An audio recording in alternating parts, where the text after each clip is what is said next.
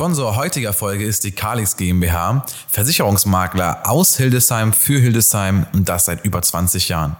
Und dann hast du mir einen Satz gesagt, der bleibt mir, äh, der ist mir total im Kopf hängen geblieben. Und immer wenn ich mal deinen Namen im Raum erwähne und dich vorstelle, dann kommt der Satz immer fast dahinter hergeflogen. Äh, und zwar äh, Markus Solatka, ähm, äh, Pflegeunternehmer, äh, PH Care Group, hat die Firma gegründet und in den ersten vier Monaten, ich hoffe, die Zahl ist jetzt richtig, in den ersten vier Monaten 170 Leute eingestellt. Genau.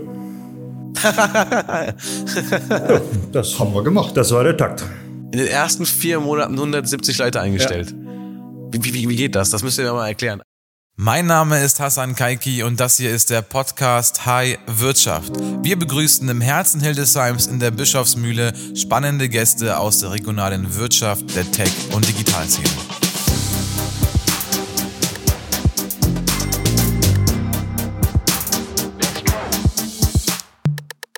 Wieder eine Podcast-Folge und tatsächlich wieder über die Bande gespielt vom Sven Kasten. Ich habe über Sven den Herrn Markus Solaka kennengelernt und dann hat mir Markus mal bei einem ähm, Kaffeegespräch mal erzählt, was er gemacht hat und welche Firma er aufgebaut hat.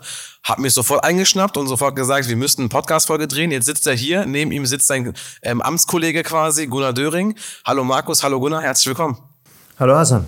Hallo, grüße dich. Danke für die Einladung erstmal. Sehr gerne. Ähm, vielleicht vorweg, ähm, ich hatte euch bei dem Gespräch vorher gar nicht auf dem Schirm, weil ihr nicht ähm, ein Unternehmen führt, was für alle erstmal relevant ist, sondern vielleicht, also hoffentlich nie relevant wird, aber wenn es da mal passiert, man wissen sollte, wer ihr seid und was ihr macht.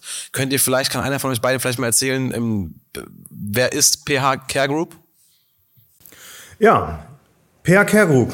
Ähm, Du hast ganz recht, ähm, mit Pflege möchte niemand was zu tun haben. Ähm, es sind immer Schicksale verbunden mit äh, unserem speziellen Bereich. Wir machen außerklinische Intensivpflege, möchte erst recht keiner was zu tun haben. Schwere Krankheiten, äh, Trauma, Unfälle etc. pp. Ähm, das sind die Kunden, die wir betreuen. Wir führen in der 1 zu 1 Versorgung, also bei den Leuten zu Hause, äh, außerklinische Intensivpflege durch und haben uns hier in Hildesheim und Umgebung spezialisiert auf Wohngemeinschaften für Intensivpatienten, so dass sie einfach auch eine gute Unterbringung haben. Äh, denn äh, Intensivpflege heißt nicht äh, keine Lebensqualität mehr. Okay, das heißt also, ähm, ihr habt jetzt nicht die alltäglichen, nicht die, nicht die normalen Pflegefälle, sondern wirklich da, wenn man wirklich einen schweren Unfall hat, kann, kannst du mal so irgendwie ein, zwei ähm, konkrete Beispiele nennen, welche Fälle dann quasi bei euch landen? Ja, also äh, konkret äh, geht es da zum einen um Schlaganfallpatienten teilweise, okay. die eben aufgrund ihres, äh, ihres Krankheitsbilds zum Beispiel Schluckbeschwerden haben okay. und aufgrund dieser sogenannten Dysphagie dann eben Trachealkanülen bekommen. Und die Trachealkanüle umgeht eben den gesamten äh, Bereich des Rachens und äh, damit werden die Patienten absaugpflichtig. Das heißt, die können ihr Trachealsekret nicht mehr selbstständig aus der ähm, aus der Luftröhre entfernen okay. und müssen deswegen zu unregelmäßigen Zeiten abgesaugt werden. Das heißt, da habt ihr so quasi so einen 24-7-Dienst. Also genau. immer, es ist rund immer um die Uhr. Rund um die Uhr jemand vor genau. Ort und Richtig. wenn mal, wenn mal was passiert, dass man sofort helfen kann. Ja, das ist der eine Teil, eben die Schlaganfallpatienten. Da gibt es natürlich ähnliche Krankheitsbilder auch bei Unfällen, Schädel-Hirntrauma etc. Und ein ganz großer Formenkreis sind die neuromuskulären Erkrankungen.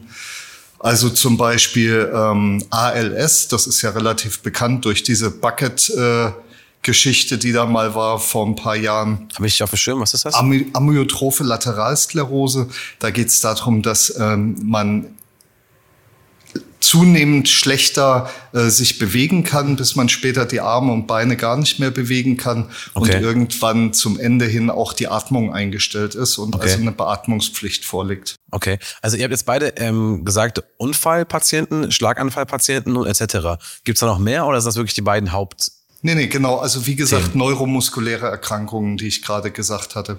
Okay. Da gibt's auch noch die äh, äh, speziell MS zum Beispiel, gehört auch in den Formenkreis mit rein. Mhm.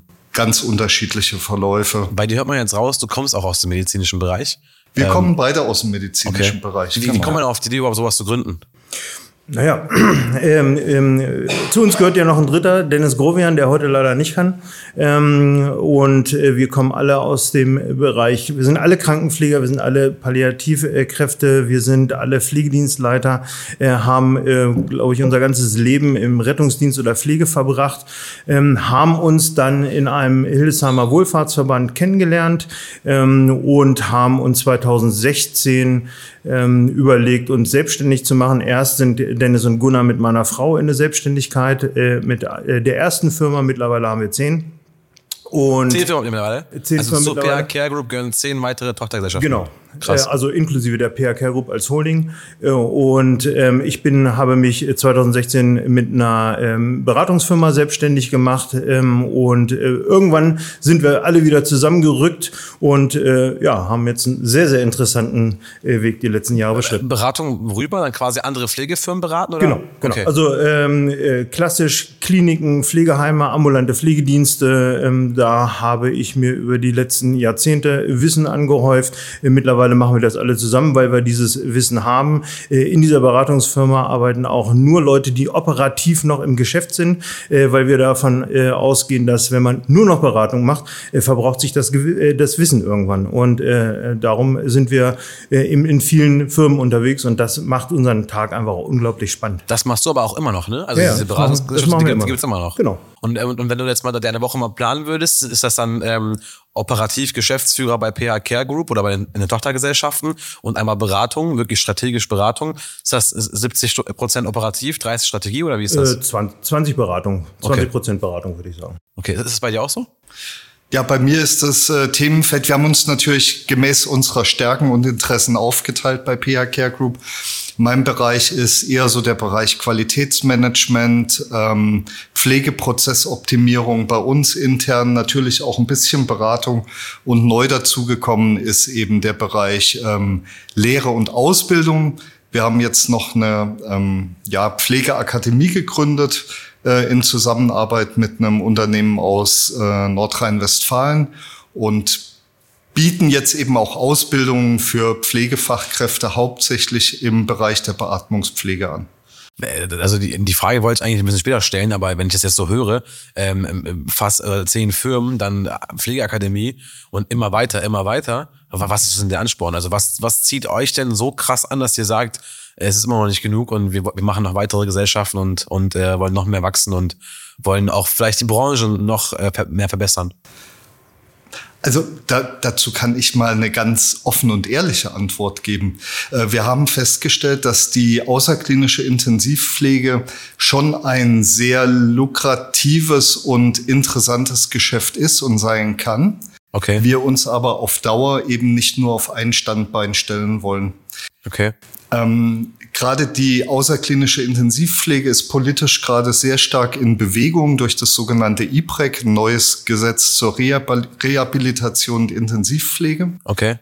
Und man weiß nicht so genau, wie sich das über die nächsten Jahre alles entwickeln wird. So sind wir schon dran interessiert, uns relativ breit aufzustellen und natürlich nur das zu machen, woran wir auch Spaß haben und was wir auch können. Aber was ist die Kritik daran? Also sagt man dann eher irgendwie, das darf nicht mehr außerklinisch betreut werden, das muss in die Kliniken rein oder was ist da der? Ja, tatsächlich ist der Trend dahingehend von Seiten der Politik, zumindest äh, der nicht explizit formulierte Wunsch, ähm, Intensivpatienten künftig eher stationär anstatt in ambulanten äh, Formen zu betreuen. Okay. Ähm, ja, man möchte halt äh, auch sehr stark ausdünnen am Markt. Wir sind bisher davon zum Glück nicht betroffen äh, gewesen oder nur schwach. Aber als Corona losging, hatten wir auch Phasen, wo wir wirklich gedacht haben, oh, jetzt wird's aber mal kurz eng okay. äh, weil wir einfach keine Patienten mehr aus den Kliniken bekommen haben. Okay. Und wir haben unser Personal weiter bezahlt. Das Personal ist geblieben, aber die Einnahmen haben gefehlt. Und wenn sowas wieder passiert, ist es natürlich schön, wenn man äh, ein relativ breit gefächertes Spektrum an Leistungen mhm. anbieten kann. Mhm. Ist ja auch eine gewisse Verantwortung, ne? trotzdem zu sagen, okay, ja, ich, ich bezahle trotzdem weiter die Gehälter. Ja, ja, eben. Und äh, spannend. Aber ähm, das heißt, ihr habt beide eine Ausbildung gemacht? Ja, wir sind alle Krankenpfleger Ähm, und Alle drei? äh, alle drei. Ähm, äh, Dennis ist noch ähm, Rettungsassistent dazu und dann haben wir Lehrrettungsassistent. Lehrrettungsassistent, sorry.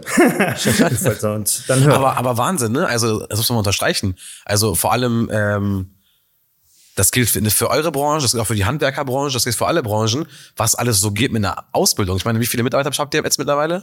Ähm, Im Moment in Klammern nur noch 150. Wir waren mal Ja. deutlich größer. Äh, kommen Ja. wir vielleicht später nochmal zu. Ja. Ähm, und ähm, äh, man kann damit alles machen. Also ich glaube, äh, so wie, wie ein klassischer Handwerker oder sonstiges kann man mit einer Ausbildung ganz viel erreichen. Aber, aber weil, weil, weil vor allem auch in den, in, den Köpfen der älteren Generation oder auch, äh, ist auch bei mir, bei meinen Eltern zum Beispiel, ist das eher so, ja gut, also richtig erfolgreich, muss halt vorher studiert haben. Und aber das, das stimmt ja gar nicht mehr. Ne? Und das ist ja eigentlich das, das perfekte Paradebeispiel dafür, dass ähm, ähm, man mit einer Ausbildung alles machen kann, wenn man einfach nur gut ist in dem Job, was man macht. Absolut. Ich habe ab 17 Geld verdient äh, äh, und das durchgehend. Äh, und äh, je höher ich in der Karriereleiter gestiegen bin, habe ich auch gutes Geld äh, verdient. Und äh, ich glaube, das holt man auch mit einem äh, intensiven Studium oder so erstmal lange nicht auf. Ne? Ähm, Das heißt, wie lange bist du schon in der Branche? Über 30 Jahre. Über 30 Jahre. Und dann hat die Karriere begonnen, Ausbildung dann bei ASB direkt? Oder? Äh, nee, ich habe im, äh, im städtischen Krankenhaus gelernt, was dann Rhön und dann Helios Ah, okay, äh, wurde. okay, okay. Ähm, und äh, bin dann über den Zivildienst äh, zum ASB und da bin ich dann ganz lange kleben geblieben. Wie lange warst du da? 21 Jahre. Und Gunnar, du auch? Äh, ja, beim ASB war ich auch mal zwischen, Aber auch so lange? zwischenzeitlich. Nein, äh, das, wie lange waren das? Zwei Jahre?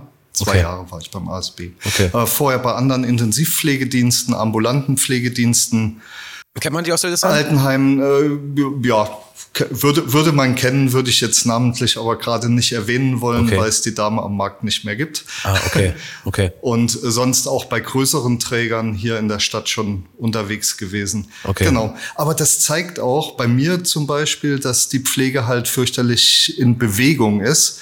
Also ich habe im Gegensatz zu Markus, glaube ich, einen sehr ähm, ja, breit gefächerten Lebenslauf, also relativ äh, viele Stationen in, in meiner Laufbahn gehabt. Ich habe mal angefangen bei der Bundeswehr als Berufsoffizier. Ach, krass, okay. Äh, habe dann lange Zeit Vertrieb gemacht, äh, Immobilien und ähnliches. Also bist du Späteinsteiger in den Pflegeberuf? ja, ich habe erst äh, mit ja knapp 30, Mitte 30 meine Ausbildung gemacht. Ach, krass, ernsthaft. genau. Und äh, aber ähm, was sagt denn das Umfeld dazu, wenn du mit 30 plötzlich sagst, äh, ich mache jetzt eine Ausbildung? Das war eher so eine pri private Problematik, sage ich mal, äh, oder private Situation. Äh, da stand meine Scheidung in der ersten Ehe an damals und man hat sich halt einmal versucht, komplett neu aufzustellen. Und insofern musste ich auf mein Umfeld damals keine Rücksicht nehmen. Glück im Unglück so ein bisschen, ne? ja, genau. Okay, und Markus, aber du hast dann quasi die Karriere, Karriereleiter hochgearbeitet bei, bei, beim ASB Ja. und warst immer noch Geschäftsführer dort? Ja, genau. Seit, Okay. Ab 2011 war ich Geschäftsführer, bis ich 2016 ausgestiegen bin. Also fünf Jahre lang. Ja. Und wie viele Menschen hast du dort verantwortet? Ähm, zum Schluss um die 300. Ähm, Sind die immer noch so groß? Weiß ich nicht genau. Ich, Okay. ich glaube nicht, aber ähm, äh, haben großen Fahrdienstbereiche immer noch. Ähm, aber ich glaube, auf 300 werden sie nicht mehr ganz kommen. Okay.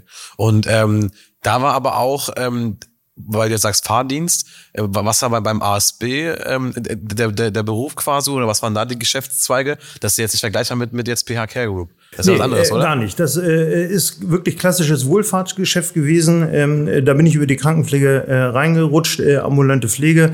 Ähm, als ich beim ASB mal angefangen habe, äh, waren es vielleicht 40 oder 50. Ähm, und ähm, wir haben dann ganz viele Bereiche Fahrdienst aufgebaut, ähm, äh, lange Rettungsdienst gefahren. Dann haben die GmbHs aus Hannover ein ganz großes Los gezogen beim Rettungsdienst. Da ist es sehr groß geworden.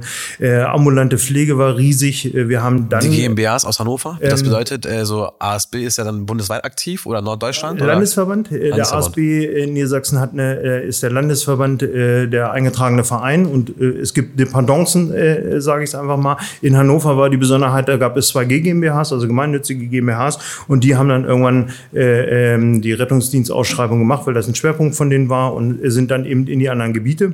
Okay. was natürlich Hildesheim zugute gekommen ist. Ähm, äh, aber wir waren eben groß im Fahrdienst, äh, Behindertenfahrdienst äh, für Gehandicapte äh, und äh, ambulante Pflege, riesig über 1000 Patienten äh, zwischenzeitlich versorgt äh, und äh, haben dann auch da den äh, Einstieg in die außerklinische Intensivpflege gemacht. Ja, und so ist das äh, langsam und stetig gewachsen. Haben dann neu gebaut äh, 2015 äh, auf dem Klinikumgelände. Auch in deiner Verantwortung? Äh, auch in meiner Verantwortung. Das war, glaube ich, so das größte Projekt, was ich äh, da mitgestemmt habe. Dann sind wir umgezogen. Mit Kennt man das Baubudget? Äh, kennt man, ja. Wie hoch ist das? also es waren drei Millionen. Okay. Und ähm, äh, mitten in der Flüchtlingskrise umgezogen. Also es waren wilde Zeiten und das hat, äh, glaube ich, damals die Truppe ausgezeichnet. Also was äh, diese Menschen äh, in Einheit damals geleistet haben, äh, da ziehe ich heute noch den Hut vor. Mhm. Krass, okay. Und dann äh, wirklich das Bauprojekt quasi beendet und, ja. und dann den Schritt gewagt in die Selbstständigkeit. Ja, ein Jahr später ungefähr. Ja. Ähm, mit, mit welchen Fragen hast du dich damals beschäftigt, als du dann gesagt hast, ich gehe jetzt den Schritt? War das so mit totaler Selbstsicherheit, hey, ich bin ähm, ich kenne die Branche und ich weiß, was ich tue? Oder ja, war das äh, schon ein bisschen mit, wie kann das finanziell aussehen? Wie, was, was passt, wenn es nicht funktioniert und sowas? Die Sorgen nimmt man mit, ja. Äh, irgendwann kündigt man ja innerlich. Ne? Ja. Dann hat man, ist man seinen Weg zu Ende gegangen und dann macht man sich diese Gedanken. Mein Problem ist nur, dass ich mein Ego immer nicht ganz mitkriege.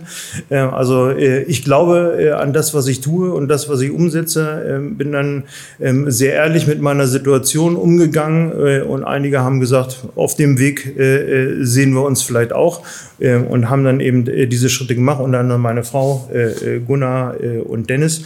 Ja, und dann sind, ist dieser verschiedene Firmenverbund entstanden. Ich brauchte erstmal eine kleine Auszeit für mich. Die habe ich mir dann auch genommen. Ich glaube, gut ein halbes, dreiviertel Jahr. Und dann zog es mich aber zurück. Was macht man da in, den, in der Zeit? Äh, da habe ich nur Beratung gemacht. Okay. Reinberatung, Reinberatung. Äh, äh, Interimsmanagement. Äh, das ist ja ein Riesenthema mittlerweile auch in der Wohlfahrt. Äh, es brechen Geschäftsführer weg, es äh, brechen Leitungspersonen weg. Und so eine Lücke muss einfach auch schnell gefüllt werden. Ne? Es sind ganz wichtige Bereiche. und ähm, da bin ich rein. Und, aber irgendwann bist es auch über permanent aus dem Kopf zu leben. Ne? Mhm. Krass. Okay, es ist total spannende Lebensgeschichte, ne? Ich meine, der, der eine beginnt ab 30 und legt dann, macht komplett Lebenswechsel und äh, dann bei dir der Schritt in die Selbstständigkeit und dann erstmal wirklich nur rein Beratung, aber scheinbar das Operative vermisst und dann wieder zurück. Ja. Ähm, echt sehr spannend. Und, und dann hast du mir einen Satz gesagt, der bleibt mir, äh, der ist mir total im Kopf hängen geblieben und immer wenn ich mal deinen Namen im Raum erwähne und dich vorstelle, dann kommt der Satz immer fast dahinter hergeflogen. Äh, und zwar äh, Markus Solatka, ähm, äh, Pflegeunternehmer, äh, PH Care Group, hat die Firma gegründet und in den ersten vier Monaten, ich hoffe, die Zahl ist jetzt richtig, in den ersten vier Monaten 170 Leute eingestellt. Genau. ja, das haben wir gemacht. Das war der Takt. In den ersten vier Monaten 170 Leute eingestellt. Ja. Wie, wie, wie geht das? Das müsst ihr mir mal erklären. Also, äh, äh, meine, also, Frage, meine, meine Fragen dazu ja. vorher, meine Fragen dazu. Also erstmal 170 Leute finden. Okay, Netzwerk wahrscheinlich irgendwie in der Branche, in verschiedenen Unternehmen kann man Menschen mitziehen. Am Ende des Tages sage ich immer wieder, Menschen folgen Menschen und kein Unternehmen, kein Marken. Genau so ähm, das. ist eine, eine Punkt. Der andere Punkt ist aber Organisation, Buchhaltung, Personaleinstellung, Onboarding, die Integration des Personals ins Geschäftsleben. Wie geht das? Das geht, wenn man sich gut organisiert. Ähm, ähm, A, äh, wussten alle, äh, die sich dann wieder da zusammengefunden haben, was sie tun. Ähm, das waren alles Profis auf einem Haufen.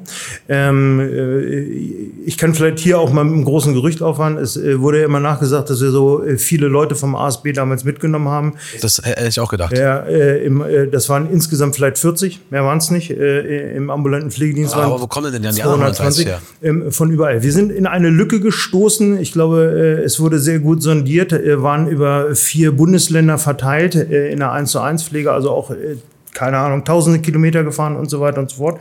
Und wir sind mit einem ganz speziellen ähm, äh, äh, Credo aufgetreten. Wir wollten es besser machen als äh, viele andere. Da haben wir, glaube ich, zu dem Zeitpunkt ein sehr gutes Gehalt gezahlt, was ich glaube, tun wir immer noch. Das ist äh, äh, etwas, was uns sehr, sehr wichtig ist, unsere äh, Kolleginnen und Kollegen auch sehr gut zu bezahlen ähm, für das, was sie tun. Ähm, und äh, wir kommen eben aus der Pflege. Wir, man macht uns kein X für ein O vor. Äh, wir, wir wissen, wie schlimm die Situationen sind. Wir wissen, wie belastend die Arbeit ist. Wir finden, glaube ich, dann auch die richtigen Worte. Wir wissen auch, wann wir mal äh, einspringen müssen, jemand entlasten müssen und so weiter und so fort. Und dem sind ganz viele Leute gefolgt. Und das ist eins zu eins äh, äh, äh Mundpropaganda.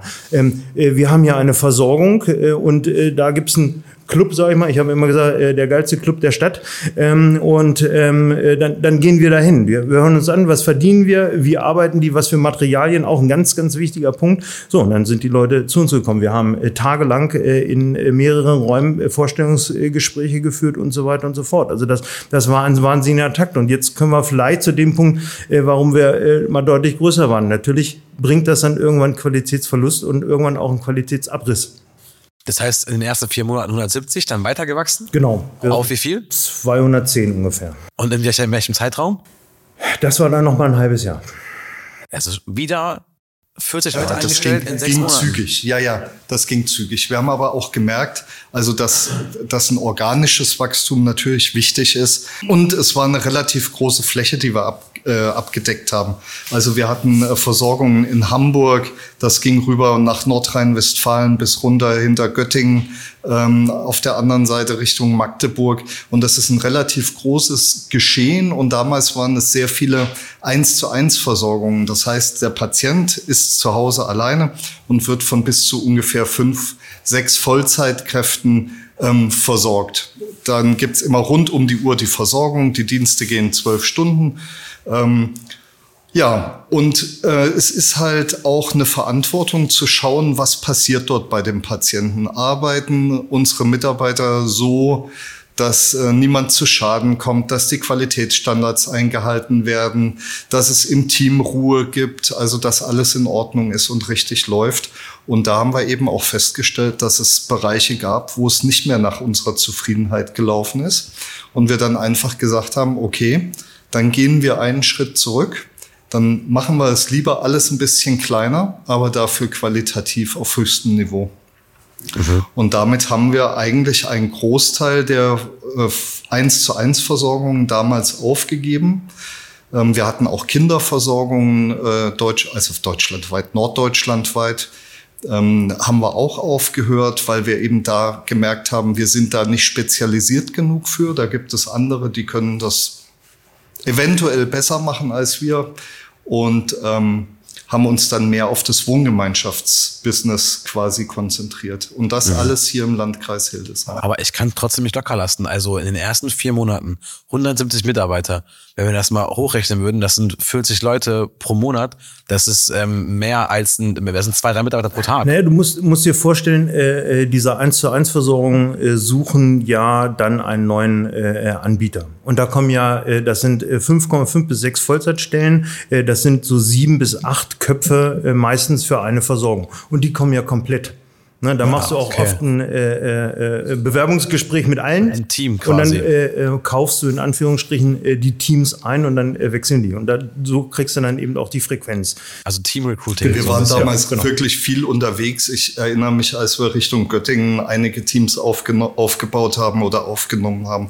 Das war schon, da ist man abends hingefahren, dann fährt man in ein Restaurant, hat da ein Team von sechs, sieben Leuten, die wollen wechseln. Der Patient ist dann teilweise noch mit dabei und, und, und sagt, oh, bei dem alten Pflegedienst, das war alles so schrecklich und die schicken nie Personal und ha, ha, ha. Ja, da geht es um äh, äh, Pflegestabilität. Ne? Genau. Also ähm, bei uns, ähm, äh, solange wir das machen, ist noch nie ein Patient ins Krankenhaus gegangen, weil wir ihn nicht versorgen konnten, weil wir nicht genug Fachkräfte hatten oder sonstiges. Und äh, das ist äh, etwas, was in der Branche ähm, zumindest früher selten war.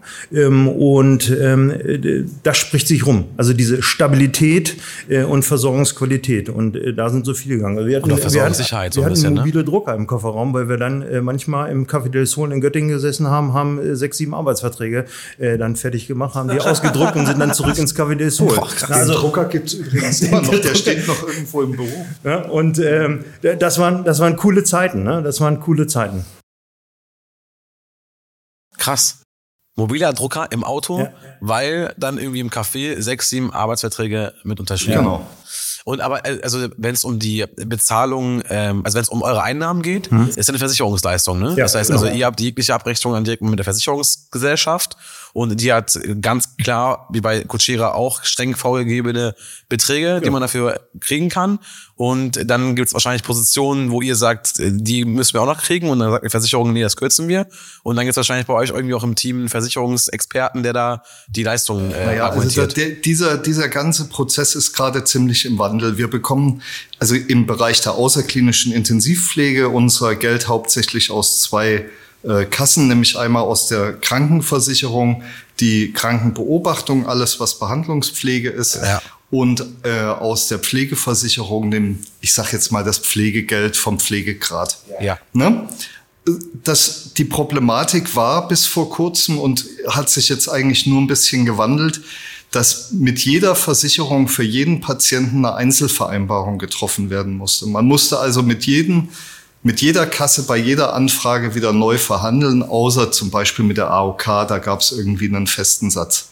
Aber wenn dann die BKK von irgendwo kam und eine andere BKK und die landwirtschaftliche und also mit jedem wurde einzeln verhandelt. Die wollten dann die Kostenstruktur aufgeschlüsselt haben, wie viel wird verdient und so weiter, was habt ihr an, an äh, Sachkosten und genau. Ich hätte mir jetzt auch vorstellen können, dass die Versicherungen auch untereinander sprechen und fragen, was kostet, was kostet diese so Firma bei dir? Sie jetzt inzwischen. Machen, genau. sie mittlerweile. Ja.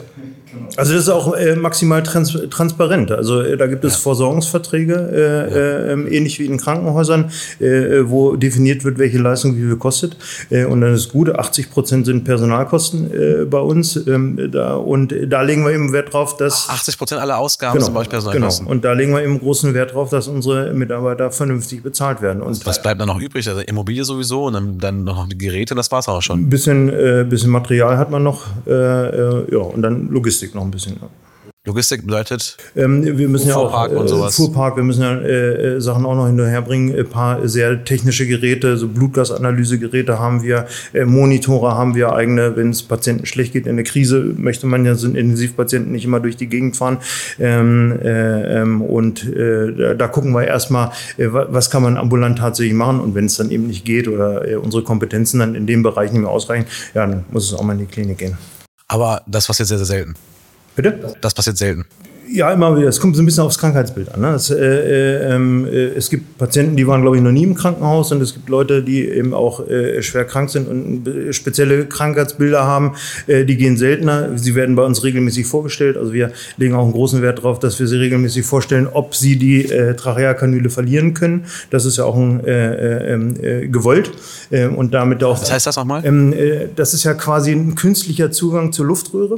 Okay. Äh, und ähm, das ist, ähm, da, da saugt man dann auch das Lungensekret daraus ab. Und wenn sie das verlieren, dann verliert man auch die Intensivpflicht, weil dann äh, geht ja der normale Schluckvorgang wieder und so weiter und so fort. Äh, und ähm, das ist auch ein Zeichen von Lebensqualität, eben kein Loch da zu haben, wo eigentlich keins hingehört. Mhm. Ähm, wie viele Patienten betreut ihr derzeit? Um die 40 im Moment.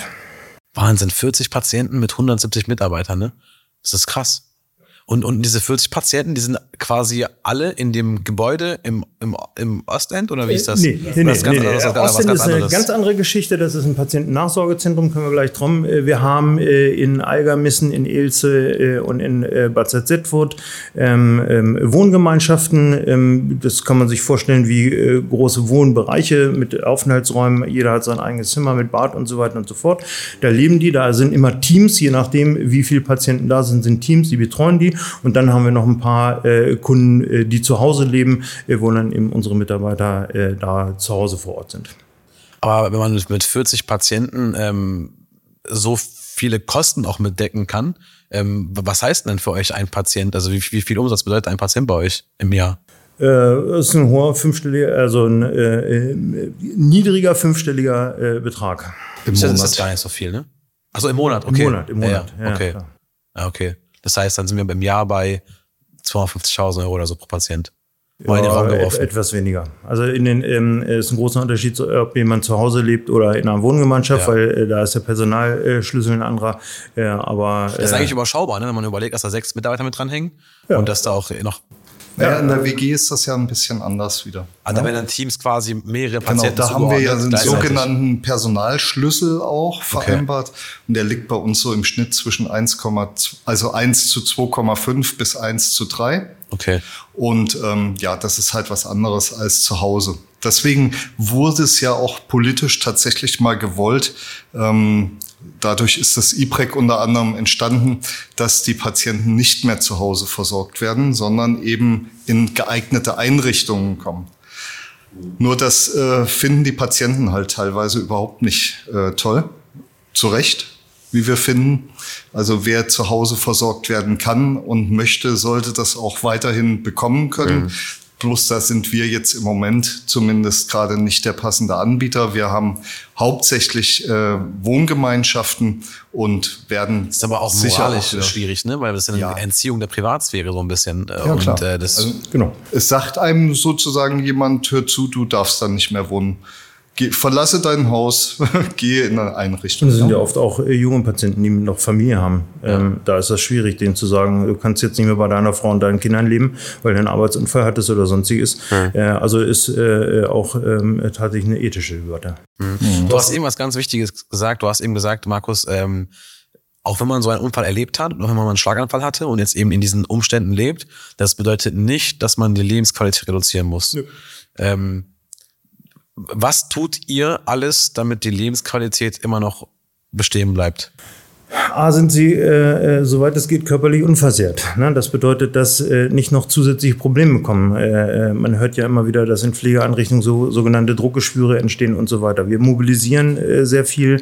Wir versuchen, äh, ähm, äh, auf Aktivitäten zu gehen, wenn Dorffeste sind oder sonstiges. Wir versuchen, nach Fasson auch nochmal einen Ausflug zu machen. Wir hatten eine Patientin, die ist regelmäßig nach Schalke gefahren, hat sich Fußball angeguckt. krass, äh, wir cool. haben jemanden gehabt, äh, die immer zu Ikea frühstücken wollte. Das muss man wollen, aber das war äh, deren Lebensqualität. Äh, sowas begleiten wir. Ähm, äh, so in Bad Zittfurt ist ja äh, an unserer äh, WG direkt der Kurpark. Wenn da Feste sind, ähm, äh, gehen die Leute hin. Und das ist äh, halt äh, Qualität. Ne? Das heißt, du bekommst auch manchmal Bilder, wo deine Mitarbeiter ein Selfie machen aus dem Stadion mit der Patientin. Ja, ja. Und das wird dann richtig emotional. Oder abends am Feiern sind oder sonst irgendwas. Das gibt's alles, ja. Ja, und, und wenn, wenn, äh, äh, Braunkohlwanderung gab's auch schon. wenn ein Kunde, äh, Kunde zu uns kommt, wo einfach eine ganz schlechte Prognose ist und irgendwann kommt dann ähm, ein Bild, wie er auf dem Balkon sitzt und mit einer Pflegekraft Mühle spielt.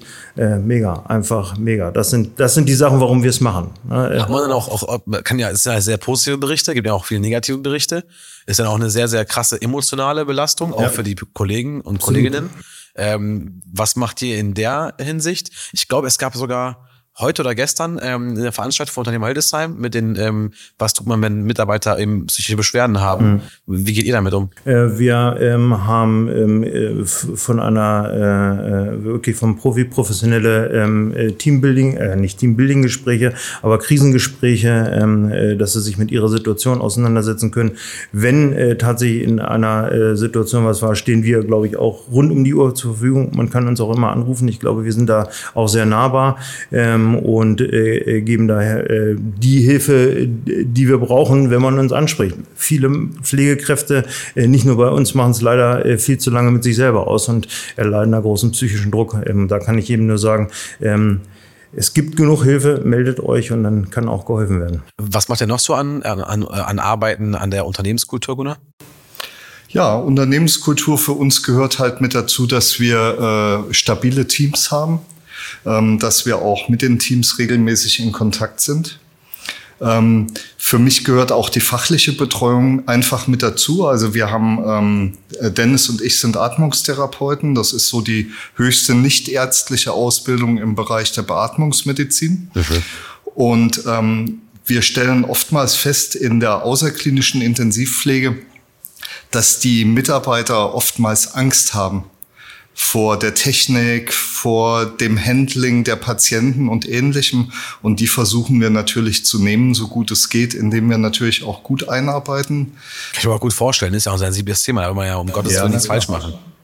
Ja, da kann man sehr viel falsch machen, genau. Also das fängt mit der Trachealkanüle an, wo man schon viel falsch machen kann. Und äh, wenn es komplexe Beatmungssituationen sind, wo die Menschen an der Beatmungsmaschine hängen und vielleicht gar keine Eigenatmung mehr haben, äh, da muss man dann schon ganz genau wissen, was man tut. Schön. Und äh, wir sind ja nicht nur für Krankenpflegekräfte und Fachkräfte offen, sondern bei uns sind auch viele gelernte, ursprünglich gelernte Altenpflegekräfte, okay. äh, die ähm, von Natur aus anfangs gar keinen Bezug zur Beatmungsmedizin haben, weil sie es einfach nicht gelernt haben. Okay. Und da ist natürlich der Schritt hin zu sagen, okay, ich fühle mich da gut aufgehoben, ich fühle mich fachlich auch unterstützt, der ist natürlich total wichtig. Sponsor heutiger Folge ist die Kalix GmbH, Versicherungsmakler aus Hildesheim für Hildesheim und das seit über 20 Jahren. Kurze Programmpause für einen wichtigen Hinweis an alle Unternehmer und Führungskräfte. Ihr alle habt Mitarbeiter und wollt diese auch binden. Im War for Talents sind die Employer Benefits immer mehr in den Vordergrund gerückt. Stellt euch vor, ihr bietet ein Benefit an, womit ihr eure Mitarbeiter bindet und gleichzeitig aber werden sie dadurch gesünder, zufriedener und leistungsfähiger. Das geht mit der BKV von Calix. Die betriebliche Krankenversicherung reicht von zusätzlichen Gesundheitsleistungen bis hin zur Vorsorge, sorgt also für das Wohl eurer Belegschaft und stärkt gleichzeitig euer Unternehmen.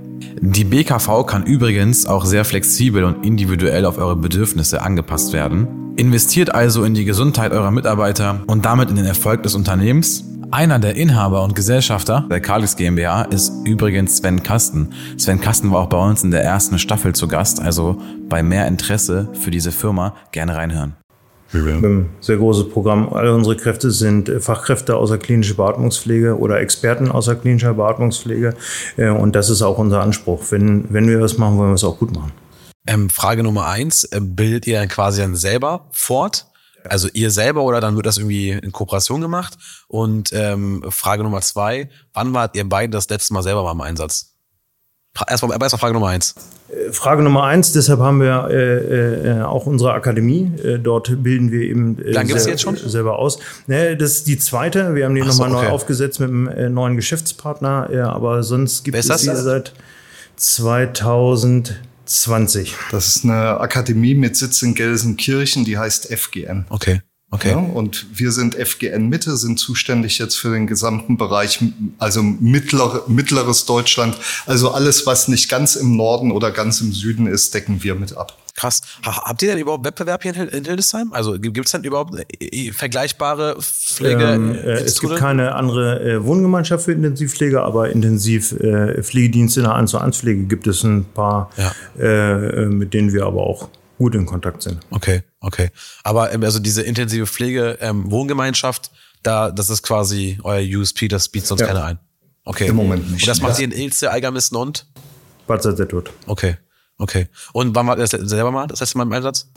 Äh, ich letzte Woche, ähm, allerdings in unserem klassisch ambulanten Pflegedienst. Wir haben zum August noch einen klassisch ambulanten Pflegedienst wieder äh, äh gegründet, weil wir sehr, sehr gut verhandelt haben. Äh, und da dachten wir, wir starten nochmal, da wir täglich mehrere Anfragen von ambulanten Pfle äh, äh, Kunden ambulanter Pflege hatten. Und dann haben wir gesagt, okay, wenn der Bedarf so groß ist, dann starten wir da nochmal neu durch. Mhm. Und bei dir, Gunnar? Bei mir ist es tatsächlich so, dass ich in einem Dienst direkt schon länger nicht mehr war. Ähm, aber ähm, für mich hat sich das Thema im Einsatz ein bisschen verändert, weil ich eben in meiner Rolle als Atmungstherapeut regelmäßig in den Wohngemeinschaften und Versorgungen unterwegs bin und dort eben Untersuchungen mache wie Blutgasanalysen etc., Beratungen vor den äh, telemedizinischen Visiten, die inzwischen bei uns laufen.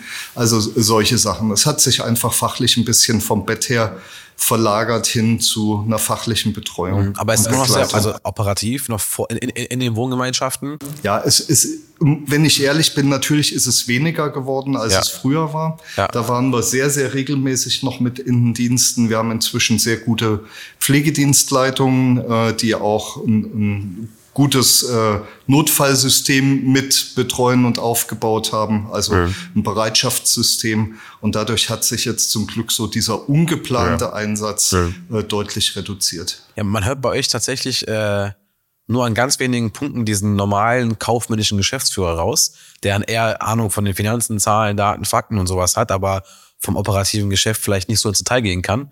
Aber wenn man so hört, welche Fachwörter hier so um die, um die Gegend haut. Und, äh ja, ich glaube, das ist aber ein, ein, großer Vorteil, den wir haben oder wirklich ein USP, dass wir äh, wirklich auch aus der Branche kommen und wirklich auch am Bett gestanden haben.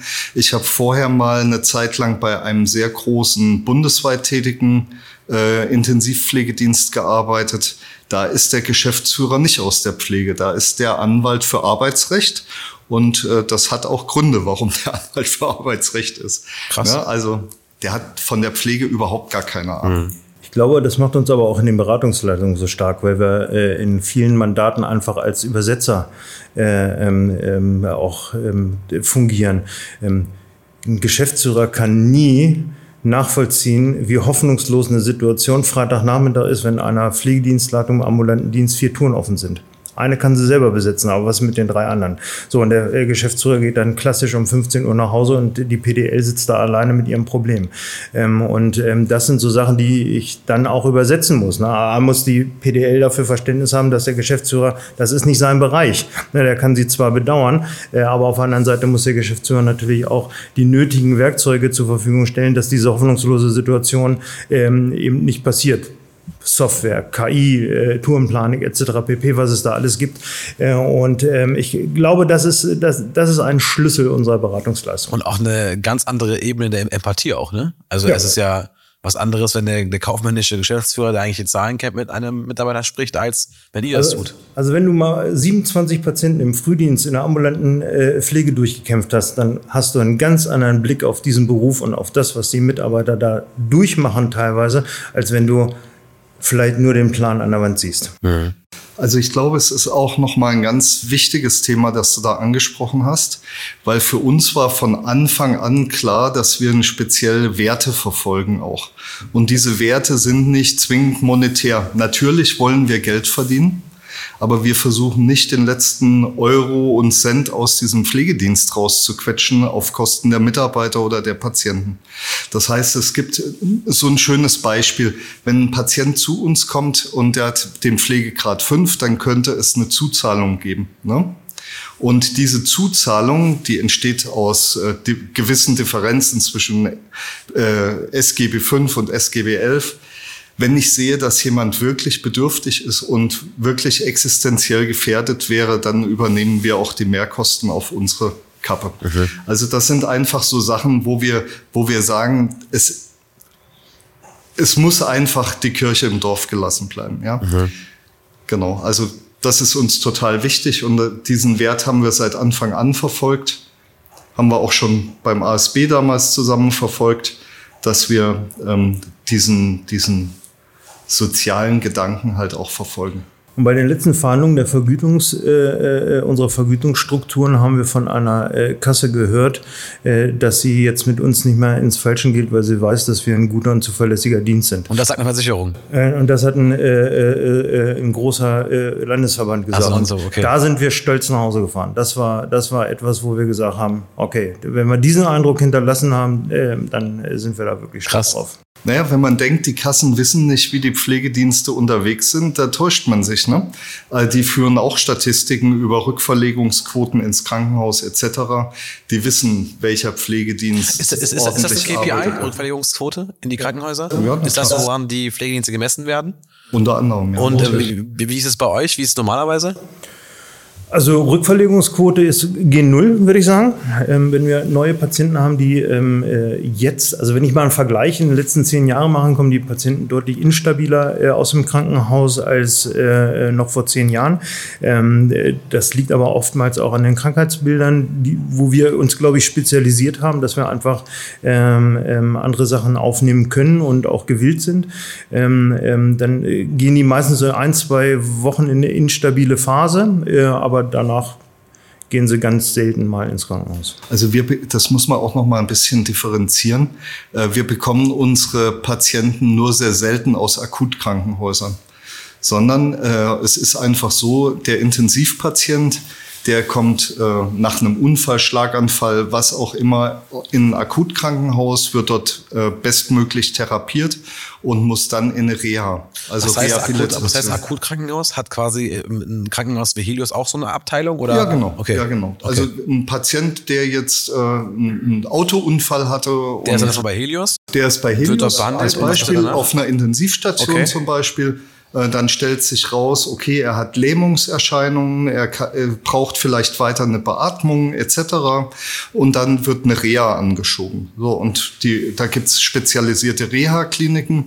Und wenn die Patienten eben nicht entwöhnt werden können von der Beatmung oder nicht dekanuliert werden, dann wird eine Weiterversorgung gesucht und dann kommen wir ins Spiel. Ne? Mhm. Okay. Und auch dort merkt man halt im Laufe der Zeit jetzt, dass die, die, äh, dass die Patienten unterm Strich im Schnitt, zumindest seit Corona, ähm, teilweise deutlich instabiler entlassen werden in die Häuslichkeit, als das früher der Fall war. Und äh, was glaubst du, woran liegt das? Ist das wieder am Krankheitsbild oder liegt das an der, an der, an der, an der nachlassenden Qualität in den Reha-Kliniken oder? Nee, also äh, die Qualität der Reha-Kliniken möchte ich in keinster Weise irgendwie in Frage stellen, sondern das ist, denke ich, einfach auch ein gewisser Druck, die Betten frei zu kriegen. Wir hatten gerade zu Corona ja oftmals äh, das Thema, dass nicht genug Betten verfügbar waren oder dass eben nicht genug Personal äh, verfügbar war in den Krankenhäusern und Reha-Kliniken um die Patienten adäquat zu versorgen. Und da ist dann halt auch der eine oder andere mal ein bisschen instabiler bei uns angekommen. Aber das ist ja ein ähm, Ze- Zeichen für ähm, versagende ähm, Strukturen und was dann auch, Der auch Strukturen, genau. Aber ich möchte es jetzt nicht auf die Krankenhäuser schieben. Ich glaube, das ist einfach äh, teilweise ein politisches äh, Problem gewesen. Okay, ähm, aber jetzt haben wir schon die ganze Zeit davon geredet, wie es jetzt gerade aussieht mit der PH Care Group. Die Gruppe und die Holding, die gibt's ja noch nicht so lange, beziehungsweise habt ihr nicht damit angefangen natürlich.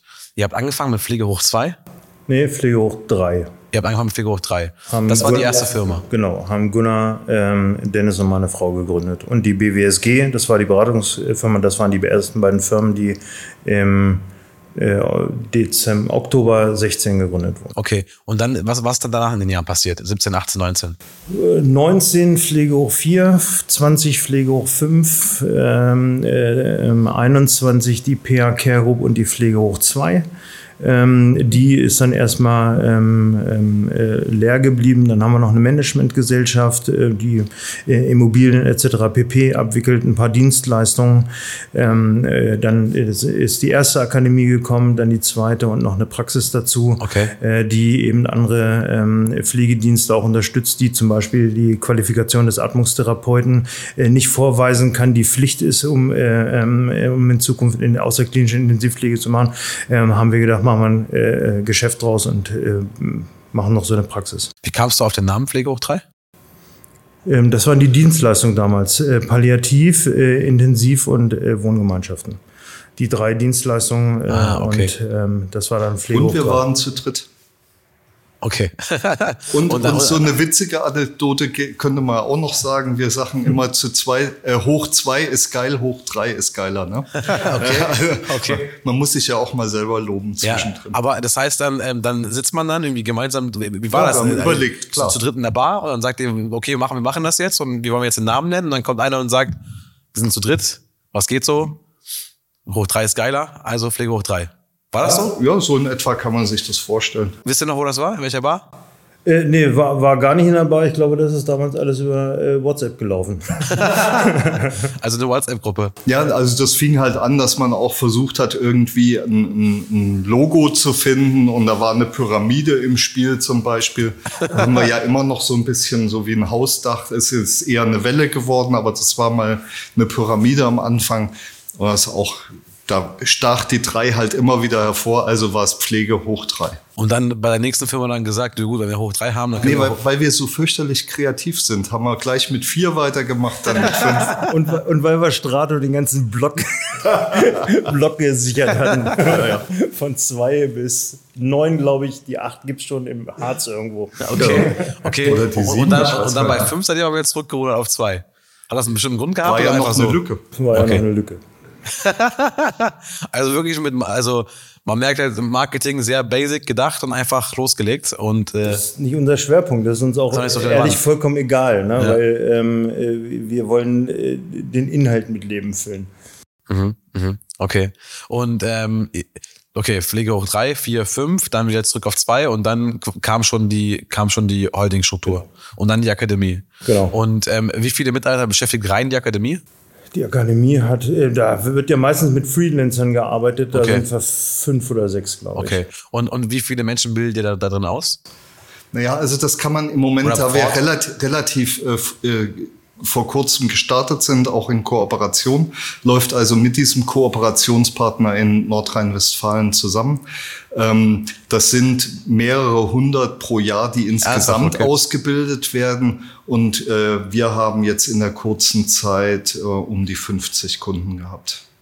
Okay, okay. Ne? Also ja, Macht man das, macht, macht man das eigentlich, ähm, also rein aus Businesszweig und wirtschaftlichen Interessen oder sagt man dann, okay, wenn wir die Akademie haben, dann kommen die eh zu uns, dann können wir die vielleicht irgendwie auch anderweitig benutzen und äh, Nee, eben gar nicht. Also wir versuchten eigentlich genau die Akademie von unseren anderen Firmen wegzuhalten, Okay. weil ich auch selbst immer kritisch bin, eigene Mitarbeitern zu einer äh, Weiterbildungsgesellschaft zu schicken, die wieder zu einem anderen Pflegedienst gehört. Okay. Ähm, ich habe es zwar noch nie selbst erlebt, dass andere Kollegen irgendwie abgeworben hätten, Ja. aber der, das, man hat trotzdem irgendwie ein ungutes Gefühl dabei. Und deswegen sehen wir das auch ganz getrennt Okay. äh, voneinander. Äh, Wir bilden auch nicht hier in Hildesheim aus, sondern das meiste ist online, so dass eben die, äh, die Gefahr des Abwerbens auch nicht besteht. okay. Und wann kam aber jetzt der Zeitpunkt mit der Kooperation mit Helios? Äh, Die Kooperation von Helios ist schon lange da. Aber ich meine Ähm, auch mit dem Gebäude dort. ähm, das war äh, zur besten Corona-Zeit 2020. Okay. Und was ist da genau jetzt entstanden und was Ah, ja. gemeinsam mit denen? Das ist ein ähm, äh, Patientennachsorgezentrum. Ähm, das ist quasi äh, ein Hotel, also Hotelcharakter ähm, mit Pflegebetten, ähm, Pflegebädern ausgestattet, ganz hochwertig. Ähm, also eine wahnsinnige Immobilie, kannst du dir gerne mal angucken, lade ich dich ein. Gerne. Ähm, und da können Patienten, die äh, so ein bisschen durchs Raster fallen, aufgenommen werden. Also das Konzept besagt, dass man mehrere Gruppen äh, dort unterbringen kann. Die erste Gruppe sind klassisch Angehörige von Leuten, die im Krankenhaus liegen. Na, also mittlerweile ist es ja so, dass ich nicht unbedingt äh, im Nachbarort im Krankenhaus bin, sondern äh, auch äh, viele Kilometer weg, so dass Angehörige sehr zentral und sehr nah äh, äh, Zimmer haben, um dort untergebracht zu werden. Gerade auch Eltern, wenn Kinder im Krankenhaus sind. Ähm, und auf der anderen Seite sind es äh, Patienten, die vielleicht aus dem Krankenhaus entlassen werden, aber die ambulante Struktur steht noch nicht. Ich habe noch keine Pflegehilfsmittel, ich habe noch kein Pflegebett, kein Toilettenstuhl, sonstiges zu Hause.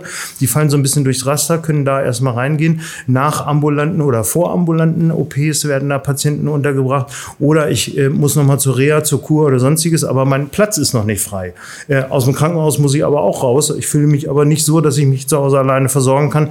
Dann kann ich ins Patientennachsorgehotel gehen äh, und mich dort äh, äh, versorgen lassen. Wann ist dieses Projekt entstanden? Die Idee hatten äh, wir, äh, glaube ich, äh, relativ schnell am Anfang äh, nach Gründung, äh, haben das Konzept mehreren Wohlfahrtsverbänden Verbänden und äh, Kliniken und Wohnungsbauträgern vorgestellt. Und letztendlich hat dann Helios mit dem Beamtenwohnungsverein gesagt, das machen wir. Und haben uns dann als Versorger mit dazugenommen. Und das macht nochmal besonders Spaß, wenn man dann äh, das Konzept dazu geschrieben hat und dann halt wirken kann. Und das gehört jetzt zu welcher Unternehmensgruppe von den ganzen Firmen? Ähm, äh, das ist ein Helios, äh, äh, also okay. äh, gehört Helios und unsere Ist Pflege. Betreiber oder, oder Ähm, nur die Mitarbeiter? Betreiber ist äh, Helios und wir sind der ambulante Pflegedienst Pflege hoch 2. Äh, um auf die Frage zu kommen, ist, er hat da den ambulanten Pflegedienst gegründet Okay. und versorgt die Patienten und eben in einem Speckgürtel außenrum noch Patienten. Wie relevant ist dieses Geschäftsmodell in der, in der Holdingstruktur? Also ist das 10% vom Umsatz äh, von allen Firmen oder eher 50? Nee, da eher noch so 5 bis 10 Prozent. Okay. Ähm, äh, das ist ein Modellversuch. Wir sind, kann ich leider noch nicht drüber reden, gerade noch dabei, noch eine zusätzliche Einrichtung ähm, quasi mit dazu zu konzipieren. Ähm, wenn man Wahnsinn, das ey. dann sieht, ähm, dann wäre es äh, glaube ich, ein Kreis äh, der Versorgungsstruktur, äh, wenn man eine Klinik mit dazu nimmt. Und ich glaube, wenn wir das dann geschafft haben und ein erfolgreiches Modell, äh, dann äh, kann es äh, eventuell sogar äh, äh, bundesweit ausgerollt werden. Dann haben wir eben keine Patienten mehr, die ähm, durchs Raster fallen, weil äh, heutzutage müssen manchmal aufgrund von Bettenknappheit und so weiter und so fort äh, Leute Freitagnachmittag entlassen werden aus dem Krankenhaus. Mhm. Äh, man hat äh, äh, wenig bis keine Medikamente, äh, wenig Pflegehilfsmittel und so weiter und so fort. Das ist, das ist nicht die Qualität, die irgendeiner der Versorger will. Ähm, das will kein Krankenhaus, das will kein ambulanter Pflegedienst, aber das ist das ist die Zeit, in der wir leben, äh, wo es manchmal äh, nötig ist. Und wir möchten äh, das äh, da eben einen doppelten Boden anziehen. Mhm. Sehr, ähm, tatsächlich schon sehr kompliziertes Geschäftsmodell. Ähm, und auch, finde ich auch sehr politisch ähm, verursachte Konsequenzen, mit denen man immer wieder leben muss. Und ähm, auch sehr verhandlungsintensiv scheinbar. Ähm, Absolut. Ähm, und scheinbar, ich glaube, einer der Erfolgsrezepte ist immer noch, dass ihr vom Beruf kommt und die Menschen eben besser verstehen können, vielleicht als, als andere Chefs und wie gesagt eine andere Empathieebene habt. Ähm, was du hast mir mal als Frage mit, äh, mitgegeben gehabt für die Folge mit Kutschera, was ähm, ihn eigentlich ähm, oder wie ihn eigentlich Sport, ähm, wie eigentlich Sport bei ihm die Arbeit mitgefördert hat. Mhm. Ähm, mal die Frage mal zurückgestellt. Hatte Sport bei dir einen Einfluss auf deine berufliche Karriere? Absolut. Ich war ja Handballer äh, und äh, beim, äh, auch. Ähm, ähm, und dieser Teamsport, sich äh, einer Sache unterzuordnen, ähm, äh, finde ich ganz, ganz wichtig. Man gewinnt zusammen, man verliert zusammen. Man kann ja hinterher auch gerne reflektieren, was nicht gut gelaufen ist. Aber es gibt immer wieder Situationen, wo man einfach mal auch als Team funktionieren muss, um eine Sache zu erreichen. Und das hat mich unglaublich geprägt. Ähm, ähm, ich bin auch relativ schnell in die Trainerrolle gekommen. Beruflich bin ich dann auch relativ schnell in die äh, Leaderrolle und so verstehe ich mich auch äh, äh gekommen. Und das hat mich ähm, extrem äh, geprägt. Ähm, ich hasse diese Einzelkämpfer, diese Leute, die einfach ähm, äh, ihr, ihr Selbstbewusstsein nicht mit ihrer Leistungsfähigkeit äh, übereinklang, in Einklang bringen können. Mhm. Sag mal, Gunnar, ähm, wenn man jetzt das Ganze jetzt mit äh, geführt hat und mitgebaut hat, dann hat man ja auch immer wieder mal Problemfelder und dann sehr häufig wahrscheinlich sogar Problemfelder und auch Fragen, und, wo man Entscheidungen treffen muss. Und gab es so Menschen, außer jetzt die beiden anderen Jungs, die du gefragt hast und sagst, hey, das ist gerade so die nächste Unternehmensentscheidung, ähm, ich brauche mal Rat, also hat es quasi Mentoren um dich herum oder war das wirklich quasi immer im, im, im Dreiklang äh, mit den anderen beiden Kollegen? Ja, also ähm, Mentoren hat man ja immer wieder im Leben an unterschiedlichsten Stellen und man, man trifft ja auch immer wieder interessante Menschen. Ähm, Im Endeffekt ähm, haben wir einen relativ guten Kontakt untereinander, äh, so dass wir uns immer sehr gut abstimmen können.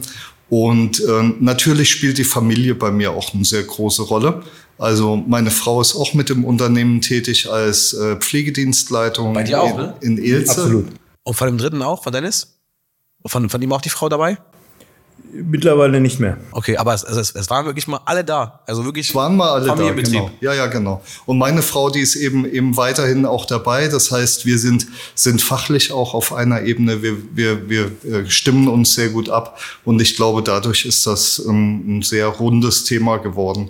Hm. Ansonsten Mentoren, naja, eher weniger im Freundeskreis. Okay. Aber da suche ich mir den Rat dann lieber bei Leuten, die nicht aus der Branche kommen, ja. weil Leute aus der Branche kenne ich genug und ja. äh, da hört man immer immer das Gleiche und das ja. bringt einen manchmal nicht so weiter.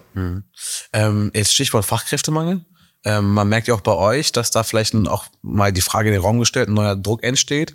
wenn man jetzt eure Social Media Aktivitäten mal anschaut, da passiert jetzt immer mehr ähm, immer mehr Projekte, immer mehr Anzeigen von euch. Ihr sucht scheinbar auch jetzt mittlerweile wieder händeringend Leute. Ähm, jetzt unabhängig, also einerseits, was geht da, was passiert da gerade? Und zweitens, unabhängig von euch, wenn wir jetzt generell weniger Menschen haben in den nächsten sieben Jahren, zehn Jahren, zwölf Jahren, aber immer mehr wahrscheinlich pflegebedürftige Menschen bei euch in den Einrichtungen. Ähm, also Personal darf ja jetzt ich nehme mal dieses Beispiel bei Stotia fehlen. Äh, klar, volkswirtschaftlich, Problemfelder, Zahlen, Daten, Fakten, finanzieller Einfluss, Arbeitsplätze. Aber wenn die Menschen bei euch fehlen, dann wird es ja richtig kritisch, weil es dann an, die, an, der, an der Gesundheit der Menschen mit, mit leidet. Ja, ich, ich verstehe, was du sagen möchtest. Aber wir, wir kämpfen im Moment tatsächlich nicht mit Personalmangel. Okay. Also äh, das kann man so nicht sagen. Und wir haben auch sehr stabile Teams. Okay. Also wir haben noch unheimlich viele Mitarbeiter, die damals mit uns gestartet sind, 2016, die immer noch mit an Bord sind. Wenn bei uns jemand ausscheidet, dann meistens aus familiären Gründen, Scheidung, Umzug äh, wegen Arbeitsplatzwechsel des Ehepartners oder eben Schwangerschaft, wo dann vielleicht hinterher die Arbeitszeiten nicht mehr so hundertprozentig zu den Kinderbetreuungszeiten passen. Also Fluktuation würde ich minimal ansetzen. Okay. Ähm, Ansonsten ist bei uns ja zumindest in der Intensivpflege immer der Rahmen äh, schon vorgegeben. Das heißt, wir wissen, wie viele Stellen wir besetzen müssen. Mehr Patienten werden in diese Einrichtungen nicht kommen. Wenn sie voll sind, sind sie voll. Äh, Im ambulanten Thema ist, ist es sicher immer ein Thema, äh, Fach- oder äh, Kräfte zu finden. Das sind, glaube ich, auch die aktuellen Kampagnen, die da laufen, äh, weil da möchten wir eben aufbauen. Äh, und ähm Wie viele sind das? Wie viele offene Stellen fürs nächste Jahr? Ach, das kann man schlecht abschätzen. Wir haben jetzt äh, 24 Leute seit dem 1.8. eingestellt und ähm, ich denke mal, dass wir das nochmal verdoppeln im nächsten Jahr. Das sind schon wieder nur drei Monate, ne? In drei Monaten wieder 24 Leute eingestellt. Ja. Ja, das sind aber weniger als damals. Wir werden, Ja, wir werden älter. Wir lassen nach. Aber Aber die, die müssen wir ja, die, oder dürfen wir ja auch einzeln einstellen Ja. und nicht in, in Gruppen. Ne? Ja. Also das ist ja eine andere ja. Situation. Aber also mich interessiert da trotzdem nochmal die Frage, ähm, jetzt in Anbetracht dessen, dass jetzt bundesweit gesehen eben immer weniger Menschen vor Ort sein werden und arbeiten können Wir werden- erwerbsfähig sind. Wir werden uns äh, daran gewöhnen müssen, dass äh, andere Qualifikationen ähm, ähm, äh, diese, diese Arbeiten durchführen. Also man merkt es immer wieder, auch im Ambulanten ähm, dürfen Pflegehelfer immer mehr ähm, Sachen machen, die früher nur Fachkräfte machen durften. Das ist auch in Ordnung, die werden angeleitet, die werden speziell geschult. Ähm, ähm, die, die, jeder privat darf sich ja auch Insulin spritzen, also das ist ja auch kein Hexenwerk. Es gibt ja Sachen bei Injektionen oder sonstiges, die man beachten muss, sowohl an der Einstichstelle auch wie man spritzt. Das kann man vielen Leuten äh, beibringen und ich glaube, dass wir da einfach von den Qualifikationen etwas äh, weiter runtergehen. Aber auch diese Leute müssen wir ja finden ähm, und es muss einfach attraktiv sein. Und ich glaube, dass äh, wir ein Beispiel dafür sind, dass man, wenn man einen äh, vernünftigen Arbeitsplatz eine vernünftige Ausstellung, eine gute Bezahlung hat, eben kein Fachkraftproblem hat. Haben wir nicht. Wir haben äh, äh, überhaupt kein Fachkraftproblem. Und das äh, muss eben dahin gehen, dass äh, eben die Versorgungsverträge so sind, dass auch alle ihre Leute vernünftig bezahlen können äh, und nicht in der ambulanten äh, Pflege Doppelstrukturen, früh, spät, Teildienste und so weiter und so fort gefahren werden. Das, das sind große Worte, aber trotzdem müssen wir sie lösen, weil sonst haben wir genau das, was du sagst, dass wir irgendwann unversorgte Patienten haben. Und wir müssen uns technisch aufrüsten. Also ähm, äh, heutzutage kann man ja technisch eine ganze Menge abfedern, wo so vielleicht nochmal eine Kraft vorbeigekommen ist. Ähm, da müssen wir uns dran gewöhnen, dass wir auch vielleicht in der Robotik oder äh, in äh, sonstigen Assistenzsystemen äh, vielleicht einfach ein bisschen ähm, äh, aufrüsten müssen. Was gibt's da schon? Äh, Medikamentendosierer zum Beispiel, äh, die äh, Medikamenten abgeben und überwachen, dass ich sie einnehme. Das geht über eine Kamera. Ähm, man kann ja über die Ferne mittlerweile schon Blutdruck, Puls und sonstiges messen. Apple Watch etc. Ähm, äh, wird auch ein großes Thema sein, wo man eben Vitalfunktionen überwachen kann. Also da müssen wir uns einfach mal dran gewöhnen, dass nicht mehr jede Leistung auch vom Menschen durchgeführt wird. Und das sind aber schon Themen, die ihr teilweise schon bei euch schon umsetzt. Ja, und, und Plan. Also äh, wir haben äh, zwei, drei Innovativprojekte, äh, die wir äh, mit Partnern planen, äh, wo ich sage, das ist dann so äh, Medizin 2030. Und äh, sag mal, ähm, du bist ja auch als ihr beide oder ich glaube Markus du auf jeden Fall ähm, Keynote Speaker ähm, bei der Medifox Gruppe. Wir alle. Ähm, ihr alle, okay. Was sind die Themenfelder, die ihr dort bespielt? Da berichten wir aus unserem täglichen Leben. Also ähm, A, äh, nutzen wir selbst äh, Medifox Dan äh, in, äh, ambulant äh, und können, äh, glaube ich, ganz gut berichten, wie man eben mit Software auch äh, Effizienz steigern kann. Ähm, ich sage es immer, viele ambulante... Mit Software allgemein oder jetzt mit, mit Medifox konkret? Mit Medifox äh, sehr konkret, da okay. weiß ich, wie es funktioniert. Das werden andere auch können, aber äh, Medifox ist da schon auf einem ganz eigenen Level. Ähm, äh, vor allen Dingen mit der KI-Tourenplanung, das ist eine Optimierung äh, mit KI und äh, das ist ein großer Wurf, ähm, denn äh, viele ambulante Pflegedienste machen eine hervorragende Pflege.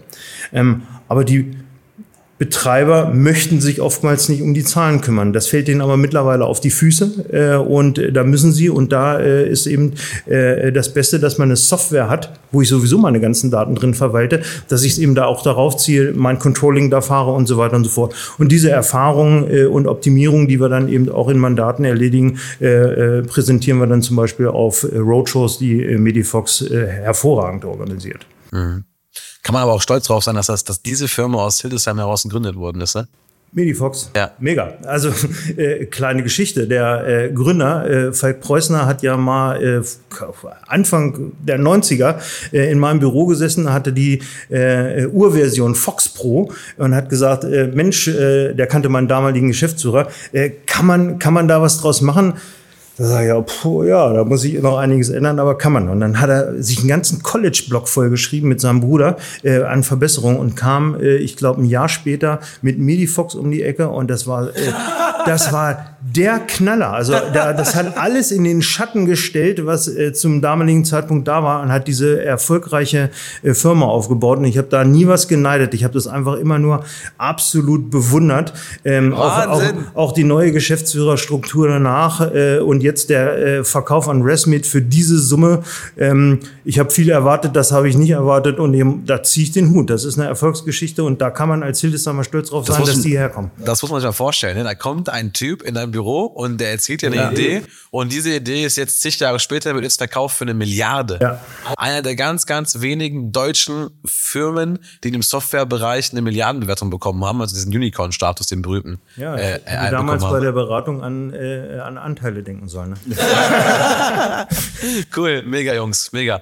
Ähm, abschließend mal die Frage, wo ist eigentlich Vielleicht vorher, bevor ich euren Lieblingsplatz der Frage in Hildesheim, wie blickt ihr eigentlich generell auf die Unternehmerlandschaft in Hildesheim? Seid ihr da positiv gestimmt? Sind wir da gut unterwegs? Oder sei, weil, also in der Industrie, da bin ich eher unterwegs, da ist es eigentlich sehr freundschaftlich. Ist die Gesundheit eher ein bisschen abgehackt, ein bisschen distanzierter oder ist das auch sehr äh, zugewandt? Ich glaube sehr, äh, äh, sehr gut. Es gibt ja die Bereiche stationär, äh, äh, gibt es ja den AHA, äh, diesen ähm, äh, Verbund der äh, Heimbetreiber. Ähm, es gibt äh, ambulanten Gesprächskreis. Ähm, ähm, wir sind sehr, sehr gut aufgestellt. Ich glaube, wir haben auch in Hildesheim einer der größten Pflegedienstdichten in ganz äh, äh, Niedersachsen. Und ähm, wenn ich die Krankenhäuser mit dazu ziehe, ähm, haben wir, äh, glaube ich, als Gesundheitsstandpunkt ein Megastand, wo wir drauf, äh, stolz drauf sein können. Äh, auf die Versorgungsqualität und Versorgungsstruktur können wir super stolz sein. Und da braucht sich Hillesheim überhaupt nicht verstecken. Also sehr wettbewerbsfähig, auch bundesweit gesehen. Absolut. Also wir sehen es ja gerade äh, in unseren Beratungseinsätzen sozusagen, wenn wir, wenn wir Unternehmensberatung machen, ähm, wie es auch in anderen Landstrichen in Deutschland aussieht. Und da liegen wir doch ganz weit vorne. Ja. Äh, es ist hier sicher nicht alles optimal, aber äh, da darf man nicht klagen, sondern einfach gemeinsam. Also ich glaube, das ohnehin das Wort gemeinsam. Ähm, wir streben auch immer wieder Kooperationen an, weil man einfach nicht alles selbst machen kann und will. Und dann äh, wird es einfach einfacher, wenn man zusammen ähm, an einem Problem arbeitet. Ja. Ne? Ob das jetzt unter Pflegediensten ist oder mit Transportunternehmen oder, oder, oder, oder mit Wohlfahrtsverbänden oder mit Kliniken. Mhm. Wenn man zusammen im Gespräch ist, dann lässt sich viel entwickeln. Mhm. Also weniger diese Ellbogenmentalität, sondern im Wettbewerb, sondern wirklich. Ich glaube, es ist, es ist für alle genug Arbeit da. Das stimmt. Das stimmt.